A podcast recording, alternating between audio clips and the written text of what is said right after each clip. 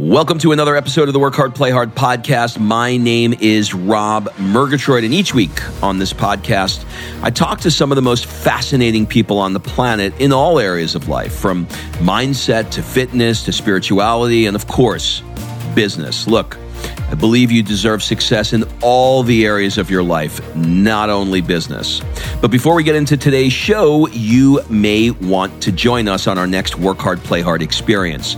This year, we're going to be going to Mykonos and Marrakesh. In these experiences, I have hand-selected a group of high-performing business people who are seeking more balance, connection, and they want to celebrate their wins as a reward for the hard work that they put in. If you want someone to curate once-in-a-lifetime experiences and force you to play more, rush over to work hard play hard experience dot com. Fill out an application so we can jump on a discovery call to see if this is a good fit for you. And remember, excuses are over. It's time to live. Our goal is to really treat everybody with five-star gold-plated service. And, you know, we really go out of our way to make people feel special. For the first time in the history of, of our country, the life expectancy, instead of getting longer, has gotten shorter every year. And it's because of all these poor young kids that are ODing on opiates. The fastest way to success is to copy genius. If you want to build a company that makes, you know, purple widgets, find another company that's making purple widgets and make yours purpler and better, better, better, better, better. Hey everyone, and welcome to a very special life extension pop-up episode. These episodes are going to be a bit of a test to see if you guys are interested in learning more about life extension and maximizing your health. The average lifespan is about eighty-eight years old, and new technologies are helping people live a lot longer. Some people believe that we could actually double our lifespan within the next forty years. So in this series, we're going to explore all sorts of anti-aging and life-extending technologies. And today on the show is Doctor Bill Dorfman. So Doctor Dorfman is probably the most famous cosmetic dentist in the world, hands down. He's been on A B C's Extreme Makeover for many years. He's been a standing co-host on the Doctor series. He created Zoom Whitening, which went on to do over one billion with a B in sales, which was later acquired by Philips. And he is a best-selling author. The list goes on and on and on. In this episode, we're going to cover all of that, but we're also going to talk anti-aging. Look, go to Google, type in Doctor Bill Dorfman, and all you'll find is pictures of him with his shirt off, okay? The guy is sixty-one freaking years old, and I'm telling you, he looks twenty-one. If you don't believe me, right now, Google it, pull over. Google it, get off the treadmill, and Google Doctor Bill Dorfman. It is insane. It's the most remarkable thing that I have ever seen for a man his age. So, with that long ramble, please enjoy this special pop-up episode with Doctor Bill Dorfman.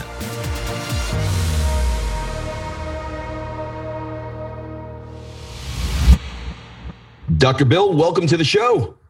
Thank you so much, Rob. I am super excited to have you on the show for like a billion reasons. So thank you for taking the time to do this. Well, I'm going to give you a billion and one reasons. I wrote a book called Billion Dollar Smile. So there you go. You know, we share a birthday, I just learned, September sixteenth. Oh, wow. You want to know something else? This is interesting. The most common birthday in the world is September sixteenth, our birthday. How did you find that out? Because one day I was walking down the street and somebody said, hey, it's, I said, uh, you know, how you doing? I said, oh, it's my birthday. How you doing? Oh, it's my birthday. How you doing? And every year, you know, it's like one of those things where like you buy a car and you see it everywhere. And I thought it was one of those. So I went home and I Googled, what is the most common birthday? September sixteenth came up. Because if you back it up nine months, it's the week between Christmas and New Year's. So that's a little freaky to think about your parents, but that's that's the deal. Wow. Trippy, so, right? How much older am I than you? Well, judging from your body, which I don't want to talk about, um, I was born in sixty-six. Okay. And how so about- I was born in fifty-eight. My God. My God. Right? We're gonna- Eight years. Well, so we're going to talk about that. I want to talk a little bit about your backgrounds, uh, touch on how you are reverse aging, and then maybe talk about the, or definitely talk about the new Meet the Mentors podcast. Cool? Awesome. I'm down. All right. So it's easy for people to look at all the success that you've had and say, you know, he's born with a, a golden spool, a spoon, but they'd be wrong. You came from uh, some modest beginnings in uh, California. And you did jobs like Ralph's Supermarket, a janitor at your mom's nursery school. Where do you think, or do you think, that your entrepreneurial sort of spirit came from that sort of background? First of all, I wouldn't know the word entrepreneur if it hit me in the head as a kid. You know what I mean? I mean, look, we... And it was very nice of you to say I came from a modest background. We were broke ass poor. Okay. I, seriously. I mean, the year I applied to, to, to U C L A, nineteen seventy-six, was the first year I actually found out what my our family income was. And my dad made eleven thousand dollars that year. Whoa. For the whole year with five kids. So... I started working at the age of five, and I never stopped. I mean, you know, I would pull weeds in the in, in the neighborhood for fifty cents an hour, you know, and then babysit. And then I worked at Ralph's Supermarket and then Swenson's. And I mean, I've never not worked my entire life. Even through school, I worked. Do you think it's in your D N A to do that? Or was there something driving you where you were looking around and saying, I want more? And I'm just going to dig in. No, dude, this is not a D N A. This is, I don't want to be broke ass poor. Got I it. mean, it's not a matter of D N A. This is survival. Mm-hmm. You know, I mean, I had the weirdest jobs you could ever think of. Like, I can't even tell you some of them. It's embarrassing to say. But I did what I had to do, you know, and um, nobody gave me anything. Though, I mean, the one thing I got was a, was a scholarship to U C L A. You know, I, I was an alumni scholar. The Alumni Association awarded me that. And believe me, they have been paid back many, many, many times over for their generosity. I've been more than generous w- with them for that opportunity, because I would not have had the education I have today had it not been for them. All right, let's let's talk a little bit about um, some of the early years. So you knew from a super early age that you wanted to be a dentist. And if we fast forward a bit, you wound up with a patient list of, I don't know, some of the top celebrities in the world, from Hugh Jackman to Fergie, Usher, Mark Wahlberg. It goes on and on and on. From a dental business perspective, in what ways would you say that your practice is positioned differently than somebody that does not have a, quote, sort of celebrity type practice? I don't think that my practice is positioned differently because of the celebrities and things that I treat. Mm-hmm. I think that, you know, we strive to create a dental practice where our patients get gold-plated customer service, regardless of who they are, whether they're an A-list celebrity or, you know, I have a lot of people that are everyday people that just, you know, come to us, and not just for cosmetics, but they come to us because we're a full-service dental office. You know, our goal is to really treat everybody with five-star gold-plated service. And, you know, that's part of the reason I have almost two thousand five-star Google reviews is we, you know, we really go out of our way to make people feel special. So the celebrity thing just happened because I think of, you know, where we are, the location we were in, you know, in Century City, and, you know, a lot of other things that were just kind of a perfect storm. And, you know, in my career, it wasn't like I made a point of pursuing, you know, getting celebrity patients in. It just kind of happened over time. And don't forget, I've been practicing almost forty years. Right.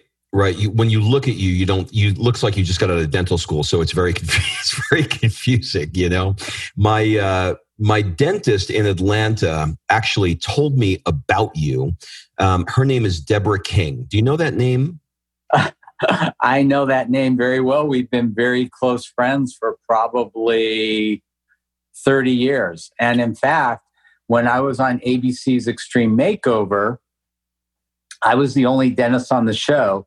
I convinced them to allow two of my friends to come on the show as well. So Deborah King did one um, segment of the show, and my good friend, Doctor Dennis Wells, did another. Mm. Interesting. You know, she was my first experience with a dentist that, let's say, gives sort of like five-star gold-plated service like you're describing. And I told her I'm moving to L A, I need somebody. And she mentioned your name. So when I Googled you and I looked, I was like, how can this possibly be one person? Is he a dentist? Is he a model? Is he an author? Is he a television personality? Is he an entrepreneur? Like, I, it was so confusing because it felt like there were, I kept thinking that you were like ten different people. I, I couldn't believe that you were the same person. Person. So that's why when, you know, when I had the opportunity here to interview you, I said, I got to have him on the show because it's just insane. Well, thanks. Uh, that's a compliment. Thank you. You're so welcome. In uh, in nineteen eighty-nine, at the inception of tooth whitening, you saw an opportunity to create a product, and that product was called Zoom. And there's a lot of entrepreneurs that are listening to this uh, podcast that have full-time jobs and they want to create something on the side. Could you sort of take me back to the time you were in full-time practice, which I think you are now still, but but yet building this second company, and maybe share a little bit about what your workday actually looked like for somebody that, you know, wants to build a company like you did while they're doing something else? All right. So let's go back to nineteen eighty-nine. This is a weird thing in my life, and it's been a recurring thing over and over and over again. Every time I have committed to doing something purely for philanthropic reasons, it's ended up making me a lot of money. It's just a weird thing. So I'm at the gym, and um, tooth whitening had just kind of started. I go to the gym every day. And, you know, I was really frustrated because the whitening product that was on the market just wasn't great. And and it could be great. Like I, I, I saw the potential for it to be great. It just wasn't.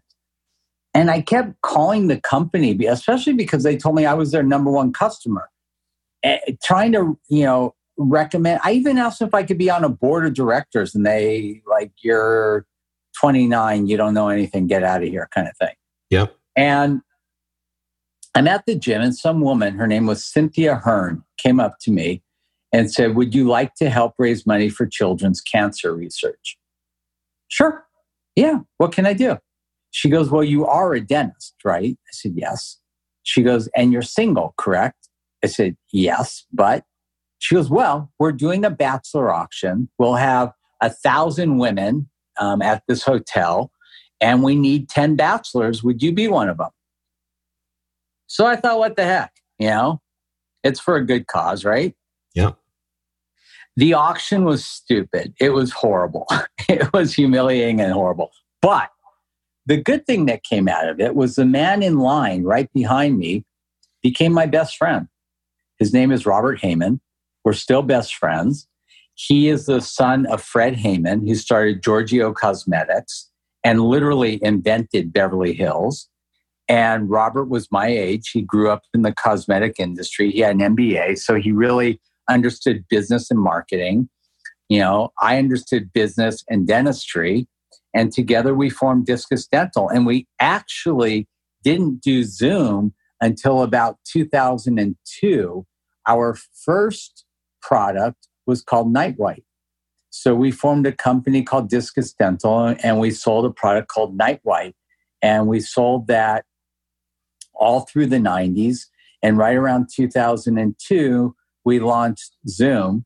Um, and then Zoom really like became famous when I got on A B C's Extreme Makeover in two thousand three. You know, this is interesting because you, you've said before, when you get an opportunity, uh, don't take it, master it. And you did that with A B C's Extreme Makeover when they asked you to be a part of the show. As that show became more popular, you went from two million in sales to two hundred million in sales. What do you think the key thing you learned about growing a business through reality T V is? It wasn't through reality T V. It, it was a culmination of so many things. First of all, I'm a dentist. You know what they teach you in dental school? How to Dentistry. I was going to say how to drill. Yeah. Yeah. Yeah. You think they taught it, they gave us one freaking business class? No. Do you think they taught us anything about marketing? No. Do you think they taught us anything about advertising? No. Do you think they taught you anything about building a business or a practice? Heck no. So I literally learned everything on my own. You know, when, when I started my practice, I was a firm believer in mentors. I had great mentors. Jeff Golub Evans was the president of the American Academy of Cosmetic Dentistry. And he became my mentor, and he was king of P R. And he taught me how to work with a publicist, you know, and that was key. I mean, that helped my practice explode. You know, I started getting big celebrities clients because they saw me on T V shows, and they saw me doing this, and they saw me doing that. I mean, you know, and everyday people, you know, as Discus Dental started growing, I felt like a complete idiot in the boardroom. I mean, here we are looking at charts and graphs and, you know, EBITDA. What, what's an E B I T? Like, I didn't even understand the, the, the, the language that they were speaking. So again, you know, instead of just sitting there and being useless, I did something about it. I went to school. I, I went and I enrolled in extension courses at U C L A, and I took classes every night on business. You know, when A B C put me on Extreme Makeover, I stunk on T V. So instead of stinking, I took acting classes, hosting classes, teleprompting classes. I tried to make the best of every opportunity I got. You know, and like I said at LEAP, and you quoted me, is, you know, I always tell kids, don't wait for opportunities in life, make them. And when you get an opportunity, don't take it, master it. And that was my goal. My goal was, if I'm given this great opportunity to be on this show, let's make the most of it, you know, and let's get the biggest bang for our buck. And as a result, you know, you're right. Our company hit almost two hundred million dollars in sales. We started off, we did two million dollars, four million dollars, eight million dollars. We plateaued at about seventy-six million dollars. The first year I was on Extreme Makeover, we broke a one hundred million dollars barrier, and we ended up doing one hundred one million dollars. And the next year, one hundred thirty-six million dollars. And then the following year, almost two hundred million dollars. But it wasn't from what I learned on T V. That, that didn't help us. The, being on T V helped us get exposure, but then Robert and our marketing team took that and just blew it up, you know, and it became magical when patients would literally walk into a dental office and say, I want to get Zoom. And then the dentist would be like, what's Zoom? And then they would call us up and say, I don't know what this Zoom thing is that y'all are selling, but send me some. And that happened. Yeah, it became a verb. I want to get Zoomed. That's incredible. Yeah. Yeah, all right. So, you know, a lot of entrepreneurs talk about what they want, but they spend a lot of time doing the wrong things. If you were advising a business person, entrepreneur, whatever you want to call it, What, where would you tell them to put their most focus? Because there's so many things pulling from social media to, you just, you get it, all these different things. Where do you right. think people are going wrong with lack of focus? Okay. So it's not like a one size fits all, right? Here's the deal. The fastest way to success is to copy genius. If you want to build a company that makes, you know, purple widgets, find another company that's making purple widgets and make yours purpler and better. Boom. When I got to Century City as a cosmetic dentist, the last thing they needed was another cosmetic dentist. What did I do? I called the five most successful guys that were cosmetic dentists at the time, and I went in and I shadowed them. And I spent a day in their office and then another day and another day. And I learned all the things that they were doing that made them successful.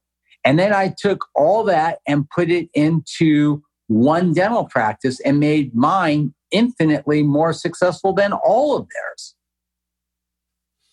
Got it. So you modeled what you... You you try to take what was out there already and just make it better through modeling and, and up-leveling it.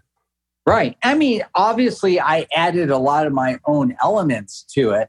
But, you know, I started with a really strong foundation because, you know, it was all men at the time. But these five men were incredibly successful and they had great practices. And I took the best from all of those practices and then added a bunch of my own ideas and put it all in one. Got it. I know the book, uh, Think and Grow Rich, was a super impactful book for you. Uh, you've read it a couple times, three times, I think. What about that book resonates or resonated the most with you? I mean, I, I, I literally feel like every page of that book is a page of my life. You know, and, you know, it, it, in a lot of ways, it's it's it's almost like validating what, you know, what I've, what I've done. And that's the, the thing I love about LEAP is that we take habits of highly successful people and we share it with these young students so that they can have great mentors to help them, you know, find their their road to success. Yeah, and I want to talk to you about how you're sort of bringing that out to the mainstream with the podcast. But I, I can't I, I can't let you go without talking a little bit about your level of fitness and health. So, you know, it's almost surreal, and I'm trying not to blow smoke here, but it's almost surreal to think that you're sixty-one years old and look the way that you do. So, you know, I'm not exactly sure what the questions are to ask here, so I'm just going to kind of throw them out. Are you insanely particular about your diet? Um, that's a funny way to ask, but I'm going to say yes and no. Okay. In what um, way? Okay. So I remember when I turned sixty, I was at the gym. And I come in and apparently this big thing flashes up on the computer that says, happy birthday. So the girl's like, happy birthday. I'm like, oh, thank you. On our birthday. On our birthday. And somebody in line behind me, there were like five guys, said, oh, dude, how old are you? I said, sixty. And then the five guys go, what? No. I'm like, no, I am. Like, she looked on the computer. She goes, no, he's not lying. He is. And the guy goes, dude, what do you eat? Yeah. And I said, well, it's not what I eat. It's what I don't eat. He goes, what do you mean? I don't drink. Never have. I don't do drugs. Never have. I don't eat crap. Never have. And I try to just eat healthy, normal, like real food. Like since the pandemic, I've had the same breakfast, lunch, and dinner every day because I don't cook. So for breakfast, every morning I have a big like protein smoothie with fruit and lots of fiber. For lunch, every day I have an I have an apple and, and a big sandwich, turkey sandwich. And for dinner, since the pandemic, because I don't cook, I've had creation every night. I get either have the chicken tortilla soup or the turkey chili. And the reason I love creation, it's all real food. Like when you look at the ingredients, there's no added anything. It's chicken and beans and whatever. And so I have that and and then like a butternut squash soup and some some veggies, um, salad or, or um, broccoli or whatever. So I, I eat healthy. Now, does that mean I'll never have a cookie? No, I'll have a cookie. You know, does that mean I'll never eat birthday cake? No, I'll eat it. I mean, I just don't eat like my brother will eat the whole cake. Okay. I won't do that. Uh, you know, I'll have a piece of cake. I'll have, you know, I'll have sorbet at night a little bit. Or, you know, I mean, it isn't like I won't eat, you know, anything. Like these people that say, oh no, sugar is evil. Sugar is not evil. Alcohol is evil. I'll have things with sugar in it, but I don't eat fried stuff. I haven't, I haven't had, you know, like I just don't, I don't eat that stuff. I don't eat crap. I don't eat junk and I don't eat like stuff that's just not good for you. So it sounds like it's roughly about three meals a day. It's not even like you're eating, you know, religiously every two to three hours. Oh, that I think is the silliest thing ever. These people that like, oh no, you have to eat every two hours. Like, how do you have a life? Yeah. Like, you can't, no, you can't even do that. And by the way, we were not created to eat like that. Like, whose idea was that, you know? And now there's all these people that are doing like intermittent fasting. And I don't do any of that garbage. I just eat three good meals a day. Do I ever snack? Yeah. When I snack, I don't snack on potato chips. You know, I'll get like carrots and hummus, you know, or, or healthier stuff. And, you know, and I don't overindulge. And um, and I exercise every day. Every day I exercise. Let's talk about that. What's that look like for you? It looks like exercise. I mean, I spend an hour a day and I've got like two different routines. Um, I just did a big layout for uh, G Q magazine in the U K, right in the middle of Corona. So you can go on there, G Q U K, and uh, look up Doctor Bill Dorfman. And I, I outline my whole thing, I, you know. Um, uh, so I have an A and a B routine. My A routine is all weights and, you know, um, lifting. And my B routine is, is mainly abs and cardio.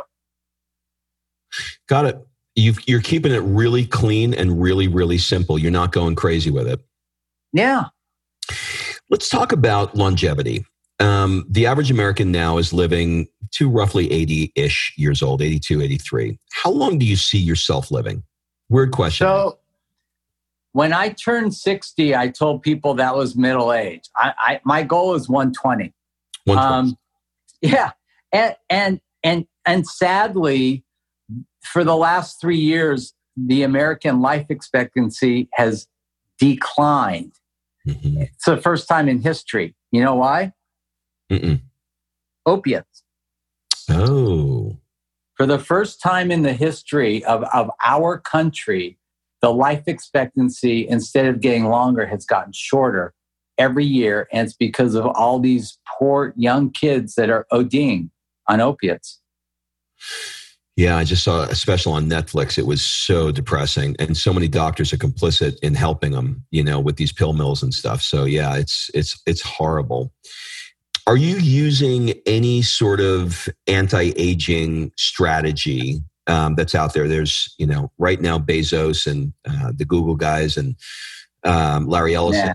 They're investing bazillions in yeah. that stuff. The the only there's there's li- really only two things that I'm taking that are age related. One is a medication called metformin.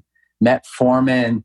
In the early days, and it's been on the market for over forty-five years, was used for non-insulin dependent diabetics to keep their sugar levels lower. Yeah. It's also been touted as a good anti-aging drug. It also has been touted to help fight off cancer. My mother is a three-time cancer survivor, and uh, a lot of people in my family have died of cancer. So my physician and I decided that that would be a good thing for me to take. So I've been taking that. And then up until recently, I had zero plaque at all. The last physical I had, I had just a teeny, teeny, tiny bit.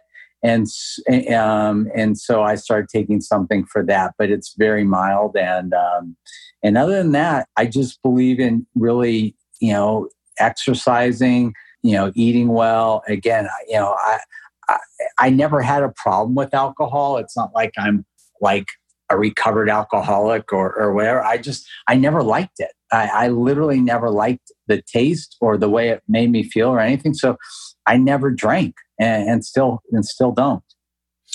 How have you done since taking the metformin? Have you noticed any difference? This is this is a a, a, a drug now that people are really saying or giving. There's a uh, there's a specialist, David Sinclair, and he's talking a lot about it. Uh, he's an anti-aging guy, and uh, it, it's supposed to be just incredible. Have you noticed a big difference since you've been taking it? Zero. Zero. Like I don't. I yeah. I, I don't feel a- any different at all. I don't think. It's the kind of thing that when you take it, you're gonna. It's gonna make you feel better. I, I think it's the kind of thing that metabolically, you know, like when when I so on our birthday every year, I do a full physical exam. Um, I, in fact, that's something I teach at LEAP for, to kids every year on your birthday. Get a full physical. That way, you never forget to do it. And so I do a whole blood panel. So, you know, the, the the one thing that that I've noticed on my blood panel, which is the main reason why you take it, is that my blood sugar level is much lower than it used to be. It was never dangerous. It was never like in the range where I would, you know, be a, a diabetic at all. But cancer grows much more readily in in a in an environment where your sugar levels are much higher. So that's how they think it, it helps in, you know, in preventing you from getting cancer.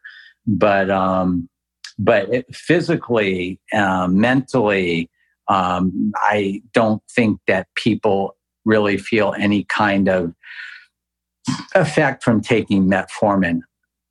Okay, and the physicals that you're getting done, are there anything out of the ordinary, like, you know, like crazy executive physicals where they're doing ultrasounds of the arteries or anything like that? Or is it just a standard, you know, M D physical? I basically, they they take like sixteen vials of blood. I have them check everything. And then a few years ago, I had a full body M R I done. Now, people have done CAT scan.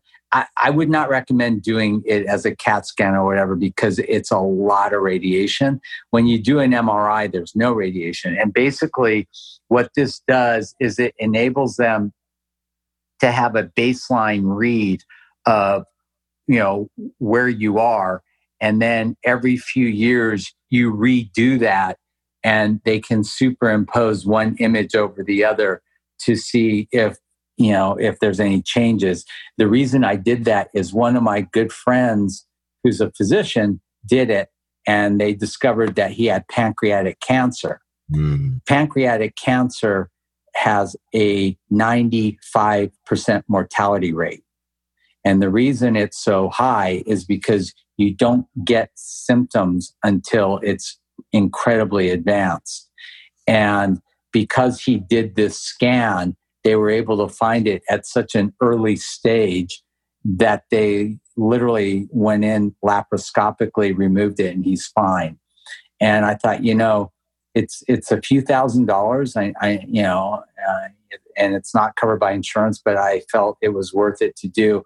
And, you know, and so I did it. And, um, you know, fortunately, everything was fine. And then every few years, I'll just do it again. And it will it will enable you to pick up things much, much earlier than, you know, most other tests will. So is there a name for people who are listening? They can go to their doctor and then they can say, hey, we want to do this kind of physical. Does it work like that? Well, it, it actually is not done at, at most physicians' offices. I went to another place, which was um, was a radiology center where they do a lot of Um, X-rays and things like that. But um, I think what you should ask your doctor is what they feel about a full body M R I. Got it. Got it. All right. Let's talk about your latest project, which is Meet the Mentors podcast. What is it and why did you decide to create it?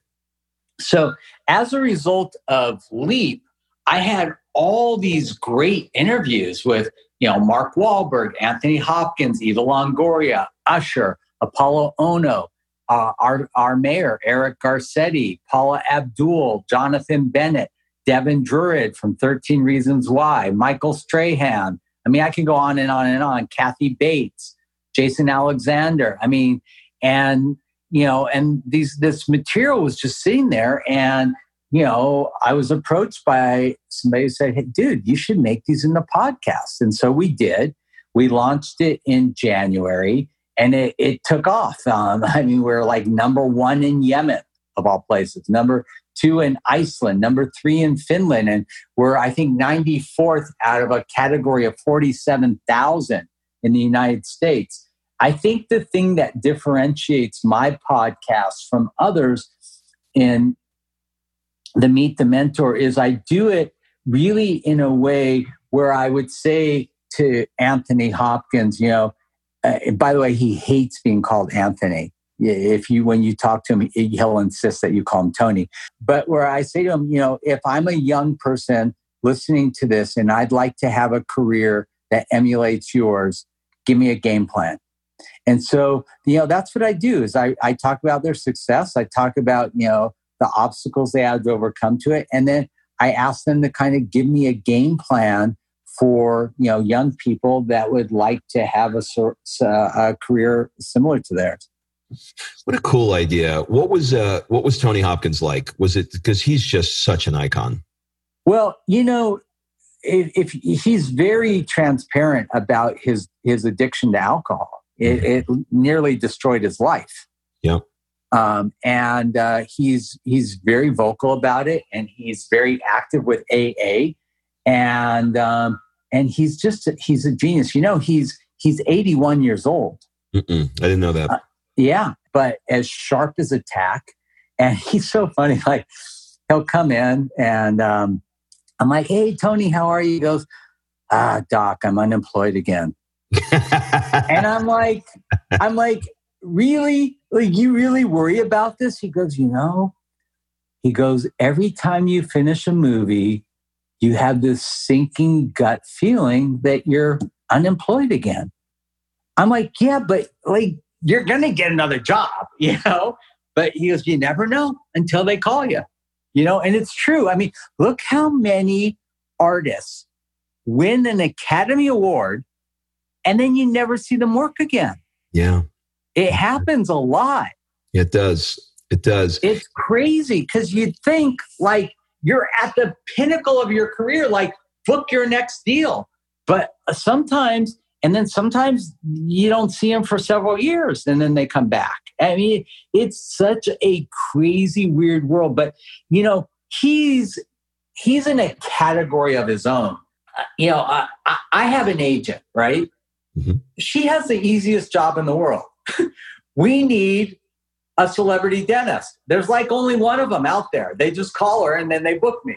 It, it's not like there's forty-five people who they're going to interview. Like, when they need, they just call me like, okay, we'll hire them. You know, I mean, there aren't many eighty. Uh, who else is an eighty-one-year-old working actor who can do anything? He can do anything. I saw him interviewed on the, uh, I think it was Meet the Actors Studio or one of those shows, and uh, he was talking about his role, you know, with uh, Clarice, Silence of the Lambs, and he said that, you know, in that. in those scenes, he didn't blink, and that was the hardest part of doing it. And I was like, oh God, that's interesting. He did. Yeah. And you know, the, the, the thing is, I have a few patients like, like him, and not, uh, and I'm not just talking about like famous actors. I, I mean, like people who will come in. It's like, if he's going to come in and I know I need like thirty minutes to do a procedure, I book an hour and thirty minutes because I know that I'm going to, it's just such a, a rare treat for me. I mean, how fortunate am I as a dentist? Like, where else would I meet, you know, Anthony Hopkins? You know, where else am I going to be able to spend an hour alone with Elon Musk. I mean, this doesn't even happen. You know, it's crazy. I, I, I sometimes I'm at work. I pinch myself. I go. I'm going to to the doctors. You know, to film. We film at Paramount Studios. Okay, the most famous Hollywood studio in the world. And here I am in my little car driving in to work, and I giggle at myself as I'm walking into the studio. Like, here I am, you know, filming. I'm going to work at Paramount. Like, how many dentists get to do that? You know, it's crazy. None, you. you. All right. So as we wrap up, I want to move into some questions that may come out of a left field. So just roll with it if you could. I want to talk about the fulfillments, the play hard part of your life. I'm going to start that section with, what do people often get wrong about you? Interesting. I love, you know, nobody's ever asked me this, and not in a podcast. I think one of the things that I know, because people have told me, is they think I'm really conceited. Mm-hmm. And, you know, I speak at dental schools all over the world, and I never let them pay me. I always go, I, and I never even let them buy my flights. I fly myself there and I talk. And I get in front of the dental students, and the first thing I say to them is, say, look it, I'm not here to brag or boast. I have had one of the most prolific, exciting, and unique dental careers of any dentist in the history of dentistry. And I'm not up here to tell you that so that, you know, I could say, look at me. I'm telling you this because dentistry has exceeded every expectation I ever had. And if anything that I've done will inspire you to do it or do better, then I feel like I've done my job. I'm not here to say, oh, wow, look at me. I'm here to say, hey, look at me. Look where I started. Now go do better. And by the way, if I can help you, I'm here. There isn't a dental student or dentist in the world that I would say you can't come and shadow on my practice. I have over two hundred dentists and dental students a year come and shadow us. And uh, to me, it's an honor and a privilege to be able to share what I've learned in my career with these people. So, you know, people that that don't know me well, they might think that I'm, you know, I might come off as, as being, you know, somebody, a, a bit of a braggart. That, that's not it. My whole thing with kids is, hey, copy genius. I tell kids to follow me on Instagram, not because I need followers, because I follow like twenty really great accounts, and I learn what they do to make their account grow. I'm the only dentist in the world with a million followers on Instagram. Follow me and learn what I'm doing and do what I'm doing so yours can be better. So, you know, that's one thing that I think, you know, I, I kind of get mistaken for, but hopefully when people get to know me, th- they know the real me. Got it. What is an unusual or absurd thing that you love? Black licorice. Black licorice. You're my That's first, my thing. You're my first black licorice. I like that. What's the one goal that you thought, when I achieve this, everything in my life is going to be great? And then you got it and you went, oh, that didn't do it. Well, I'm going to mess up your question. Okay. You can change it. Feel free to change it too. So, look, I always knew that as a dentist, I would be comfortable, right? I, I knew that I wouldn't have to worry, like, can I afford to buy a car or a house, whatever. I never expected the success of Discus Dental to be anywhere close to where it was. Yep. And when we sold the company, when that actually happened, I didn't feel the way you described. Trust me, I wake up every morning the happiest person you'll ever meet, and so grateful every day.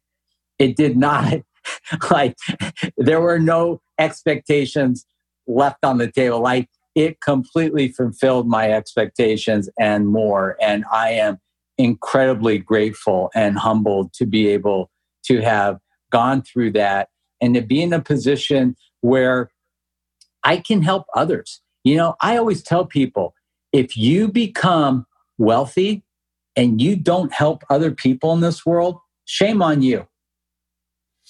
I think that's the best answer I've ever heard to that question, because what you're doing is putting it in, you're putting it in proper perspective and you're telling the truth about it. So maybe I would ask this, when, and I have no idea what the number was. I'm sure it was a large number, a crazy large number, a really crazy large number. But when you looked at that really crazy large number in your bank account, were you like, holy shit?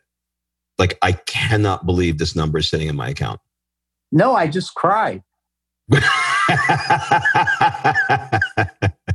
know I'm not lying. I really did. I went to Wells Fargo online yeah. the day that we made the sale. Mm-hmm. I logged on and said zero, zero, zero, zero, zero, zero, zero, zero, zero. And I kept refreshing. And then one time I refreshed, and after all those zeros, there was like a really beautiful number on the left side. I can't even imagine. What was the first thing you bought? My parents a house. Wow. Wow. Did they have any idea that you were going to do that, or was it a surprise? Well, it wasn't a surprise because, no, I told them I was going to do that. Yeah. And I mean, especially with Corona and everything, you know, my parents are in their eighties. They're not allowed to go anywhere, do anything, or see anybody. Yeah. And so they live in Westlake. I bought them a beautiful little house right on the lake. They have their little electric boat. And every night they go out on the lake on their little boat around and, you know, and do their little thing. And every night after they do that, my mother calls me and thanks me and tells me. Well, you know, there's the theme here with you is that there is such a give back component, that there's this like naturally, natural fulfilling loop. The more you give, the more you get, the more you give, the more you get. And it just keeps seeming like this is the pattern in your life. Actually, I would say it like this. He who gives receives the greatest gift. Mm. It's not that I'm giving to get. I'm just giving because it just makes me feel really good that I can do it. All right. Couple more questions before we wrap. If you could spend one month anywhere in the world, where would it be and why? Gosh, there's so many amazing places that I've been that I really love. I've become really passionate about scuba diving in the last few years. And one of the best trips I've taken in the last few years was to um, Indonesia. So I would go back to Raja Ampat. It was awesome. And just spend a month there diving and being out in nature and all that kind of stuff. All right. Cool. Uh, two, uh, two final questions. Uh, with every new level comes a new devil. What are you currently struggling with? Corona. Mm. It's horrible for me. You know, I'm not, I thrive on social interaction. You know, I'm not going to lie. You know, I spent sixty-one years creating a life that I loved. You know, I, I go to work. I love working. You know, after work, I go to the gym. I love going to the gym. After the gym, I do stuff. I go to dinners. I go to movies. I go, I mean, I, every single night I had something planned. You know, Corona hit, and, you know, March thirteenth. From March thirteenth until May sixteenth, I did nothing. Yeah. Nothing. I know. I mean, nothing. I stayed in my house for all those days. I mean, my big event was to gear up and go grocery shopping. So I had food, but I did nothing, you know? And, you know, I'm not in a relationship now.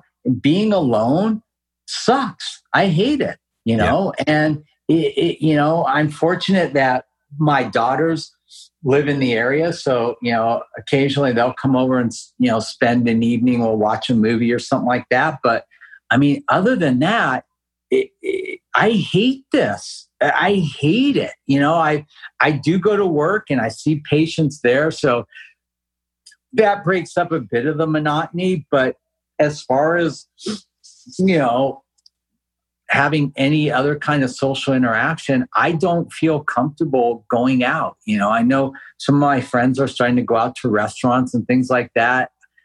I feel like it would be irresponsible because I have twenty-five employees. And if I get sick, you know, what are they going to do while I'm sick? So I, more for them than for me. But, you know, I just, I don't want to go out and be in public any more than, than, than I have to. Yep. Makes perfect sense to me. The whole thing sucks. How much longer do you think we got with this? Well, unfortunately, this isn't going away too soon. Um, I'll tell you one big breakthrough. Um, we just ordered these new machines. They should hopefully come next week from B D. Um, they're analyzing machines. So basically, I'll be able to have you come into my dental office and do a quick test. And in fifteen minutes, I'll know if, if you're uh, infectious or not with coronavirus. And I think that that will, when we get more of those out, that will start to let us, you know, have a little bit more normalcy. You know, and I'm sure that, you know, some of the production companies are going to start doing that so they could get back to work. Uh, maybe even restaurants will do it. I mean, the, the you know, the thing that scares me is, you know, when you come into a medical or a dental office, we're very, very health conscious.